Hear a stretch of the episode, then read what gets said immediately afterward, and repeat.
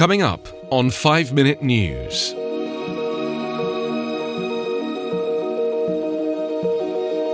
Recordings link Trump to ousting of Ukraine ambassador. Pentagon says 34 troops suffered brain injuries in Iran's strike. And coronavirus, second confirmed US case identified in Chicago. It's Saturday, January 25. I'm Anthony Davis.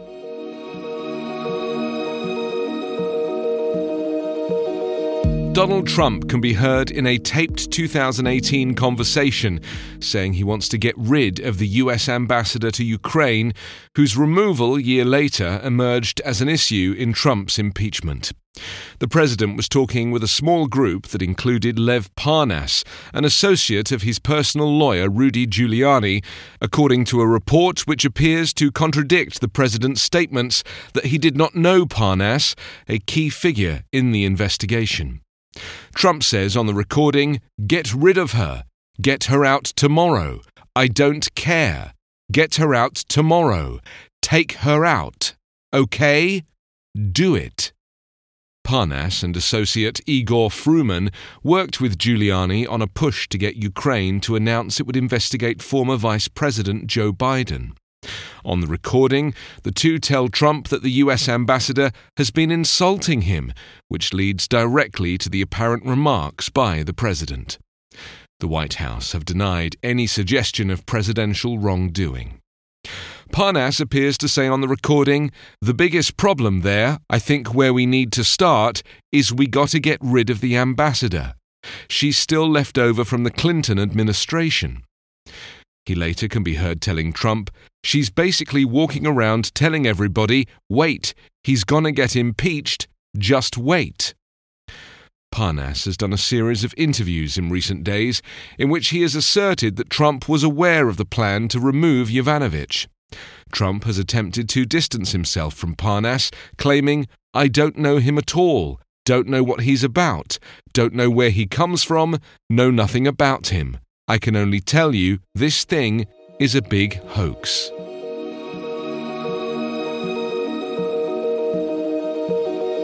The Pentagon disclosed on Friday that 34 US service members suffered traumatic brain injuries in Iran's missile strike this month on an Iraqi airbase.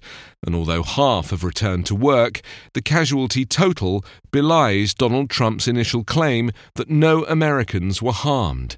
He later characterized the injuries as not very serious. Eight of the injured arrived in the United States yesterday from Germany, where they and nine others had been flown days after the January 8th missile strike on Iran's Ain al Assad airbase. The nine still in Germany are receiving treatment and evaluation at the largest U.S. military hospital outside the continental United States.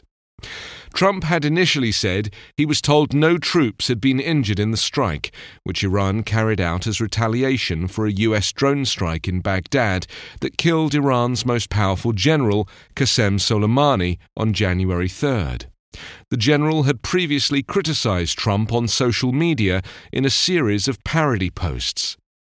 After the Pentagon reported on January 17 that 11 service members had been evacuated from Iraq with concussion like symptoms, Trump said, I heard they had headaches and a couple of other things, and I can report it is not very serious.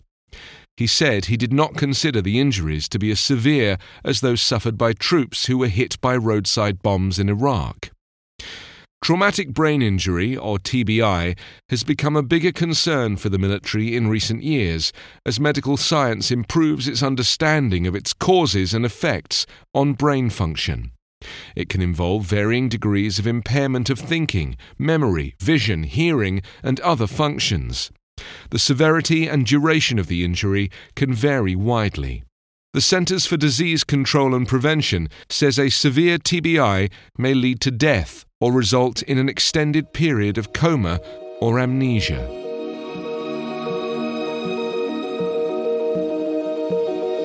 China is marking the Lunar New Year, one of the most important dates in its calendar, while concerns grow about the coronavirus outbreak. As millions go home for the holidays, travel restrictions have been expanded to 13 cities, home to more than 36 million people in Hubei province, the center of the outbreak. There are currently 830 confirmed cases in China, 26 of whom have died. The virus has now spread to Europe, with three cases confirmed in France. A Chicago woman who returned from a trip to China has been identified as the US's second confirmed case of the coronavirus. According to health officials, the 60 year old displayed symptoms shortly after returning to the US. The coronavirus has affected more than 800 across five countries, including Japan, Thailand, and South Korea.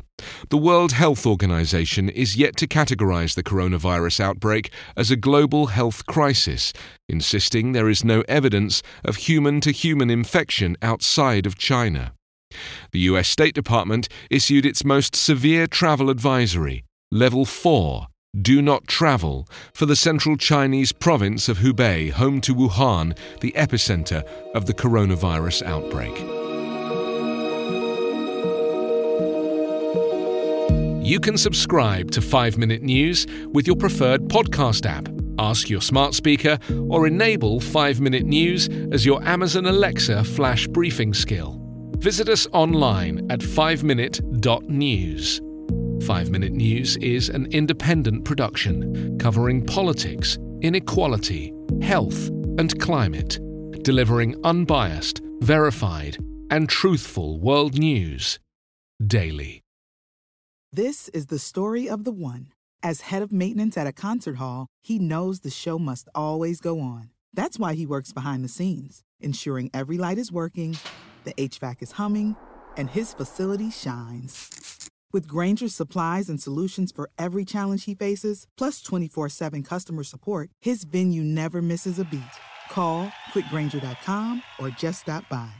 Granger, for the ones who get it done.